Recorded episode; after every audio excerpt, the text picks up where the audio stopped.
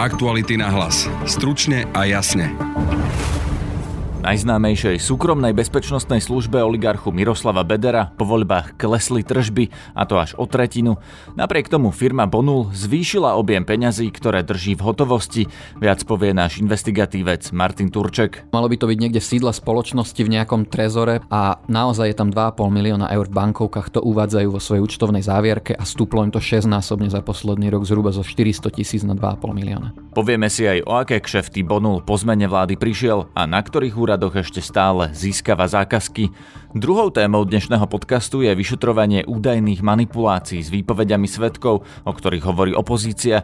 Šéf Krajskej prokuratúry v Bratislave, ktorá dozoruje toto vyšetrovanie Rastislav Remeta, v rozhovore pre aktuality naznačil, že vyšetrovať sa bude aj postup policajného prezidenta, ktorý mal pozastaviť rozbehnutú policajnú akciu. Zmaril podľa vás teda policajný prezident tým pokynom akciu? Minimálne jedna osoba mohla byť zadržaná, teda zmarený účel zasa zaisťovacieho úkonu bol.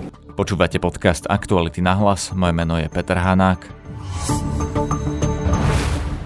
Tržby Bonulu po voľbách výrazne klesli, upozornili dnes na to aktuality a hlavný autor tohto článku Martin Turček je teraz so mnou v štúdiu. Vitaj. Ahoj Peter.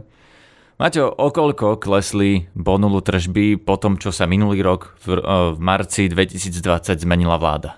Z roku 2019 na 2020 sa Bonul pre, prepadol o tretinu. Z 55 miliónov klesli iba na 38 miliónov eur. To sa im už niekedy stalo, že by takto sa prepadli? Nie, nikdy sa im to nestalo. Až do roku 2016 Bonul konzistentne stúpal na tržbách, potom sa držal zhruba nad 50, blízko k 60 miliónom eur a prvýkrát prišiel takýto dramatický pokles. Takže až keď sa zmenila vláda, tak čo sa vlastne stalo? Oni prišli o nejaké štátne zákazky? Bonul prišiel o bezpečnostnú previerku, vďaka ktorej nemôže teraz dodávať žiadne utajené kontrakty.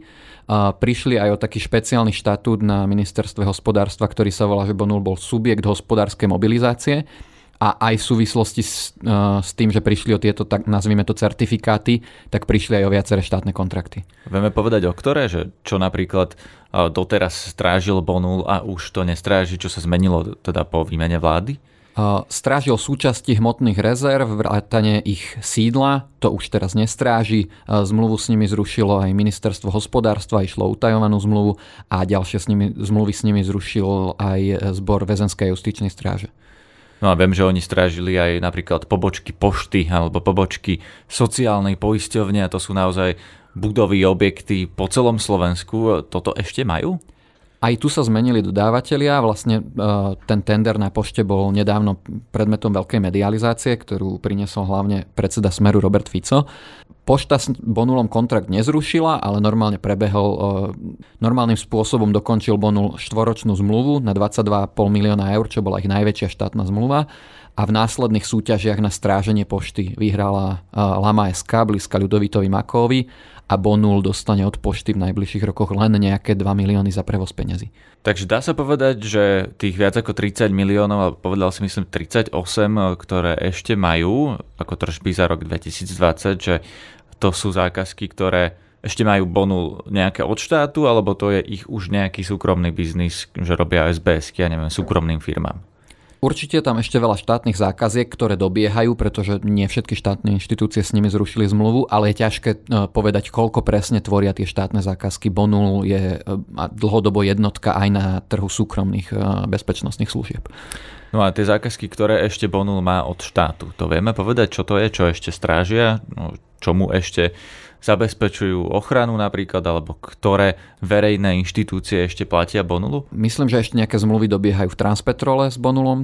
Pravdepodobne existujú desiatky menších kontraktov, ktoré má, má Bonul v nejakých uh, menších štátnych inštitúciách, ktoré necítili taký povedzme, že politický tlak na, na to, aby tie zmluvy zrušili a dobiehajú a, a je možné, že Bonul nejaké zmluvy uzavrie aj v budúcnosti, konkrétne tie zmluvy s poštou, čo som spomínal na prevoz hotovosti, tak to sú čerstvé zmluvy, ktoré vlastne ani neboli ešte podpísané a budú v najbližších týždňoch podpísané. Takže Bonul dostane znova nejakú štátnu zákazku. Áno, o tejto zákazke sme písali v aktualitách asi, asi pred mesiacom a svojím spôsobom je to, je to prirodzené aj napriek tomu, že Bonul je naozaj kontroverzná firma, ale tam, kde ponúkne najnižšiu cenu, tak tam tie zákazky bude dodávať. Problém to môže byť pri veciach, ktoré môžu byť cit, mimoriadne citlivé na stráženie. Takže oni sa prihlásili do nejakej súťaže a zrejme naozaj ponúkli najnižšiu cenu a vyhrali a tie pravidlá verejného obstarávania neumožňujú vylúčiť bonul, pretože sú to bederovci, tak dostali zákazku. Presne tak. Ale pri tom prevoze peňazí je to trošku komplikovanejšie, pretože e, nad ním má reguláciu Národná banka a existujú len tri firmy, ktoré môžu zabezpečovať takéto služby na Slovensku. To je e, Bonul Bederovcov, Lamajska, e, blízka Ľudovitovi Makovi a tretia firma, ktorá sa volá Lumis. Ty si na začiatku spomínal, že Bonul prišiel o tú bezpečnostnú previerku. Kto im ju zobral? Národný bezpečnostný úrad zobral Bonulu a dokonca aj ich sesterskej firme alebo nepriznanej sesterskej firme Well Security bezpečnostné previerky. Podnet v týchto veciach podala nadácie Zastavme korupciu a dôvodom na vzatie previerky boli zrejme aj finančné transakcie s Norbertom Bederom, ktorý je podozrivý z prania špinavých peňazí. Tom článku je aj graf, kde vidno, ako rástol a klesal Bonul od roku 2013. No a z toho grafu vyplýva, že oni teda e, poriadne rástli počas e, samovlády Smeru do roku 2016 a práve v tom roku 2016 boli na vrchole, keď mali e, tržby ročné viac ako 60 miliónov eur. No a potom, keď sa Smer musel podeliť o moc s SNS a Mostom, tak Bonul tiež klesol o niečo. Klesol asi o 10 miliónov ročne. Čo sa tým vidíš? Vidíš naozaj v tom to, že sa museli, musel Smer jednoducho podeliť o koláč?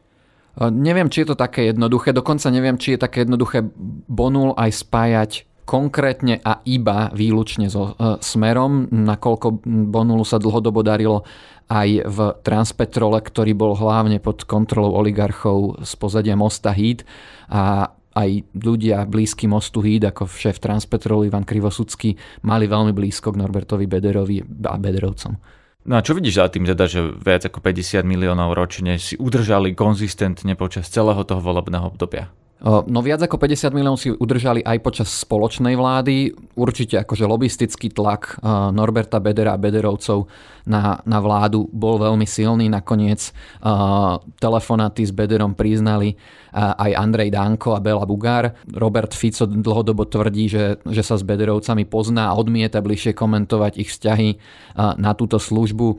Sám viackrát rečnil na vianočných večierkoch Bonulu. Pozadie Bonulu vedelo byť na, v politických kruhoch natoľko silné, že, že tie tržby vedeli udržať takto vysoko. Ty si v článku napísal aj to, že Bonul má veľkú sumu na účte, a že je to viac ako majú aj oveľa väčšie firmy, ako má napríklad taký Volkswagen. Vieš byť konkrétnejší? Viem a zaujímavé na tom je to, že nejde o sumu na účte, pretože naozaj veľké firmy majú bežne na bankových účtoch vysoké sumy, to môžu byť desiatky miliónov eur alebo viac. V tomto prípade má Bonul veľa peňazí normálne vo fyzickej hotovosti, čiže v papierovej forme, v keši takzvanom a, a takto naozaj veľké firmy peniaze nedržia. A to Čiže... sa niekde eviduje? Áno, to je evidované v účtovnej závierke. E, si vieme pozrieť, koľko má bonul na bankových účtoch, to sú nejaké milióny eur, a koľko má bonul vo fyzickej hotovosti, čiže normálne v papierových peniazoch je to 2,5 milióna eur. Je to neporovnateľné s akoukoľvek veľkou slovenskou firmou, s ktorou sme sa to snažili porovnať. Konkrétne z piatich najväčších firiem na Slovensku 4 majú nulu v hotovosti a Volkswagen má 53 tisíc eur. A je to neporovnateľné s tými 2,5 miliónmi, ktoré má v keši Bonul. Takže to znamená, že Miroslav Beder ako vlastník Bonulu drží niekde v kufríku alebo v trezore 2,5 milióna eur v bankovkách. Áno, malo by to byť niekde v sídle spoločnosti v nejakom trezore, presne tak a naozaj je tam 2,5 milióna eur v bankovkách, to uvádzajú vo svojej účtovnej závierke a stúplo im to 6 násobne za posledný rok zhruba zo 400 tisíc na 2,5 milióna. Ešte sa vráťme k ziskom a tržbám Bonulu, lebo to sú dve rôzne veci. Oni aj keď im klesli tie tržby, tak stále majú vysoký zisk z toho, to som tak pochopil z tvojho článku. Áno, Bonul zrejme vedel flexibilne zareagovať na to, že prišielo viaceré zákazky prepustili množstvo zamestnancov, kým predtým mali viac ako 1600 zamestnancov, tak ku koncu posledného roka mali zamestnancov už len 1112, čiže prišli o tretinu zamestnancov, vďaka tomu nemuseli platiť toľko na mzdách a udržali si naozaj 5 miliónový zisk, ktorý je úctyhodný pri tých tržbách. To by asi každý podnikateľ na Slovensku chcel byť vlastníkom Bonulu a mať firmu, ktorá mu prináša 5 miliónov eur čistého zisku ročne. No otázne je, či si to budú vedieť udržať aj v nasledujúcich rokoch, ale áno, konkrétne za rok 2020 tie výsledky, hoci Bonul klesá, tak ten výsledok na zisku musí byť uspokojivý pri tých 5 miliónoch eur. To bol náš investigatívec Martin Turček. Aktuality na hlas. Stručne a jasne.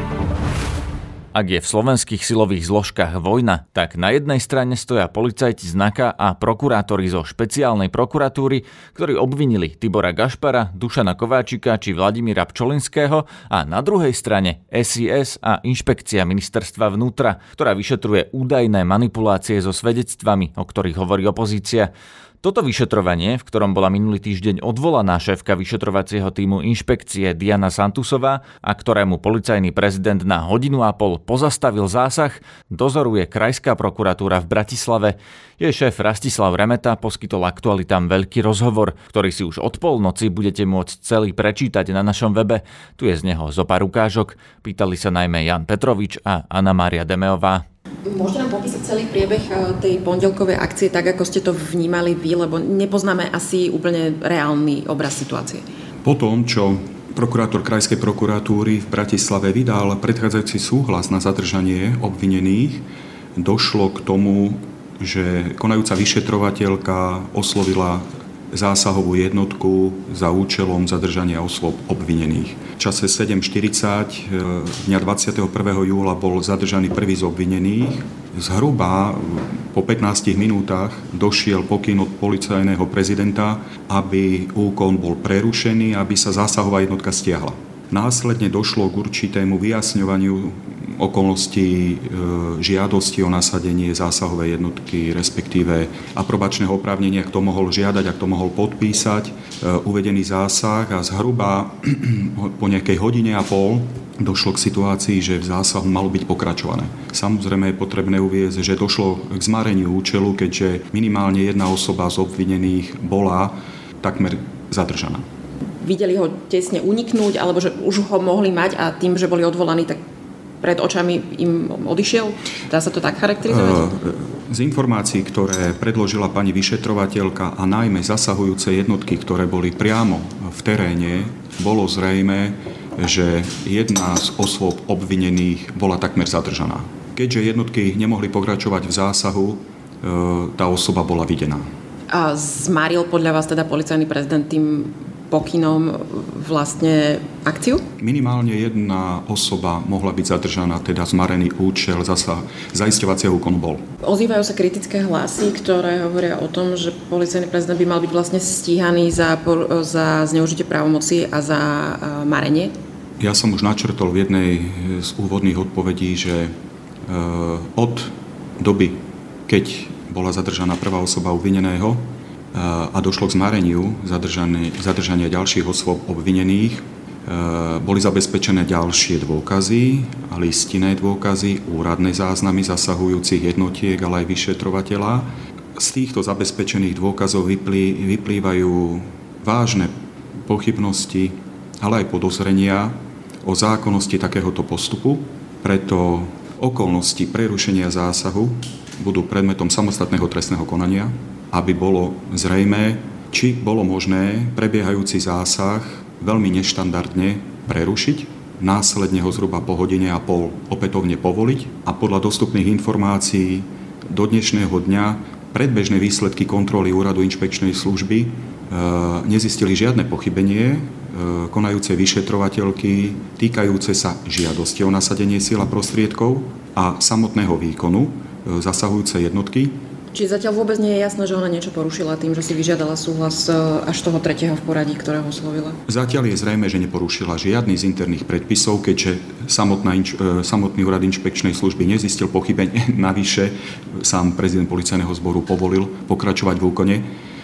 To znamená, ak by boli určité výkladové, rozporné e, hľadiska k tomu, kto mal žiadať o nasadenie sil prostriedkov, kto mal podpísať nasadenie sil prostriedkov podľa môjho názoru a doterajšej praxe v iných trestných veciach prebiehajúci zasa, e, zaisťovací úkon mal prebehnúť a, potom a následne sa malo zisťovať, či došlo k určitému nedostatku v rámci aprobačného oprávnenia, či interné predpisy policajného zboru sú nedostatočné, respektíve či umožňujú výklad interpretačný, že by to mala podpisovať osoba nie vedúceho, ale mm, dajme tomu zástupcu riaditeľa úradu inšpekčnej služby, respektíve sám riaditeľ úradu inšpekčnej služby, ale riešiť túto disproporciu v rámci prebiehajúceho zásahu je viac ako neštandardné. A vy ste hovorili, že sa to bude vyšetro- vyšetrovať, to znamená, že už je začaté alebo bude začaté a pre aký skutok? V priebehu tohto týždňa bude začaté trestné stíhanie aj vo veci týkajúcej sa prerušenia zaisťovacieho úkonu na inšpekcii sa to bude vyšetrovať? Ešte ustalíme ďalší postup, kto vydá uznesenie o začatí trestného stíhania, či ho vydá úrad inšpekčnej služby, respektíve sám prokurátor Krajskej prokuratúry Bratislava. Dozorovať sa to bude u vás? Áno. My sa už niekoľko mesiacov pýtame policajtov a prokurátorov na to, či prebieha vojna v policii, respektíve vo zbrojených zložkách. Čo si myslíte vy? Ja by som nehovoril o vojne je prirodzené, že každá zo zložiek polície, respektíve prokuratúry, ktorá má pridelenú konkrétnu vec, si sleduje svoj zákonný cieľ dosiahnutia účelu trestného konania, teda zistenia skutočností, ktoré sú predmetom trestného konania. Preto je možné, že v určitých prípadoch môže dôjsť k určitej kolízii tých jednotlivých e, procesných úkonov, ale o vojne by som nehovoril. Bolo by vhodné, aby e, tie trestné konania prebehli, a aby aj verejnosť dostala odpoveď na to, či to podozrenie sa potvrdí, respektíve vyvráti. Vy alebo dozorujúci prokurátor ste do, mali nejakú komunikáciu s Danielom Lipšicom alebo s Petrom Kyselom alebo s tými ďalšími prokurátormi ohľadne týchto vecí? V úvodnom štádiu som komunikoval s pánom špeciálnym prokurátorom ohľadom zaistenia buď originálov alebo kópií vyšetrovacích spisov a potom už nie. V zásade hovoríme o dvoch rôznych veciach, alebo tá diskusia sa uberá dvomi rôznymi smermi. Hovorí sa tu o akomsi ovplyvňovaní tých svetkov aj zo strany policajtov, to je, alebo prokurátorov dokonca, to je ten obraz, ktorý vykresluje najmä politická opozícia, ale vy vlastne, a my sa tu celý čas rozprávame o tom, ako vy ste to nazvali civilné osoby, ale to sú ľudia, ktorí teda majú členstvo v rôznych organizovaných skupinách, ovplyvňovali seba navzájom, tak mi to z toho vyplýva. Nie je to dosť veľká disproporcia, že vy tu máte na stole svedectvo človeka, ktorý hovorí, že ho ovplyvňoval niekto, nejaký vlastne jeho známy a celá spoločnosť tu hovorí o tom, že sa tu generálne ovplyvňujú trestné konania vysoko postavených osôb typu Tibor Gašpar, Dušan Kováčik a pritom z toho vyšetrovania vyplynulo nakoniec, ak som to správne pochopil, že Dušana Kováčika sa to vôbec netýka? No, neviem, možno ste sa nezmienili o tom, že teda tá otázka smerovala k tomu, či ide o to, či možno pravdivosť výpovedí svetkov ovplyvňovali len civilné osoby, respektíve aj policajti? Áno, no tak uh, on povedal ten obvinený, že, zrejme, že to neboli policajti. Uh, v tejto veci koná špecializovaný tím zložený z, úrad, z vyšetrovateľov úradu inšpekčnej služby a príslušníkov Národnej kriminálnej agentúry, aby možné podozrenia z trestnej činnosti boli, posúdené komplexne v prípade, že sa budú dotýkať jednak civilných osôb, respektíve policajtov. Civilné osoby sú osoby, ktoré nie sú policajti, keďže podstate sa objavili aj in, rôzne také E, názory, či môže úrad inšpekčnej služby konať voči civilom. V tomto prípade môže, keďže ide o špecializovaný tím, takto kreovaný, ten môže konať sám. Vyšetrovateľ úradu inšpekčnej služby nesmie konať voči civilnej osobe. E, predmetom konania v tejto trestnej veci bolo možné podozrenie e, z ovplyvňovania svetkov jednak zo strany civilných osôb, ale aj príslušníkov polície. To je na teraz všetko. No, to je to podozrenie, ale v podstate zatiaľ z toho, čo hovoríte, vyplýva, že sa nepotvrdilo. Nemožno súhlasiť s takouto konštatáciou, keďže priebeh vyšetrovania ukáže, do akej miery mohli alebo nemohli byť tí svetkovia ovplyvňovaní a navyše výpovede svetkov spisovali policajti. Zatiaľ nemôžem povedať viac. A teda ako sa pozeráte na tú debatu, tú verejnú, kde sa hovorí o tom, ako tu vlastne prokuratúra a policia manipuluje trestné konania v tých, na tých najvyšších úrovniach? Pre samotné prebiehajúce konanie e, táto debata nemá žiadny význam. Prokurátor musí konať nestranne nezávisle a preveriť všetky podozrenia, ktoré viedli k tomu, aby vo veci, e, vo veci bolo začaté trestné stíhanie. A opakujem, bolo začaté preto, že bolo podozrenie z možnej trestnej činnosti jednak civilných osôb, ale aj policajtov. Som sa chcel spýtať, že do akej miery e, výsluch alebo, alebo výsledky toho výsluchu Demetera to posunuli smerom ďalej od tých e, civilov ku OČTK, že lebo on proste priznáva, to povedal aj pred novinármi, že do nejakej, v nejakej miere bol ovplyvňovaný, ale že či teda sa to už posunulo aj v tom, že sa priznáva aj k ovplyvňovaniu mimo tej skupiny Takáčovci. Uh... Ja viem, že na to sa vám ťažko odpoveda, lebo je to živý prípad, ale v podstate je to kľúčové, že, že keď sa bavíme o nejakom možnom prielome, že či, či, či teda teraz sa to podarilo posunúť tak, že, že tie podozrenia voči OČTK, ktoré pracovali s týmito ľuďmi ako so svetkami, zosilnili alebo naopak zoslabli potom, keď on bol zadržaný a vypovedal? Výpoveď jedného z obvinených, ktorý sa priznal, potvrdzuje doteraz zistené skutočnosti. Obvinený vypovedal viackrát a uviedol viaceré skutočnosti, ktoré neodzneli pri jeho vyjadrení pred verejnosťou. Vy ste nanočili na kolegovú otázku, že boli to policajti, ktorí spisovali tie zápisnice. Ja som odpovedal. Ak by sa tie podozrenia potvrdili, teda že jeden svedok ovplyvňoval druhého a vy ste povedali, že policajti to zapisovali, má to nejaký vplyv na tie konania vočistci, na tie voči Dušanovi Kováčikovi, Tiborovi Gašparovi? Vôbec to súvisí, alebo môžete povedať, že, že sú to veci... vyjadriť. Nemôžem sa vyjadriť inej veci.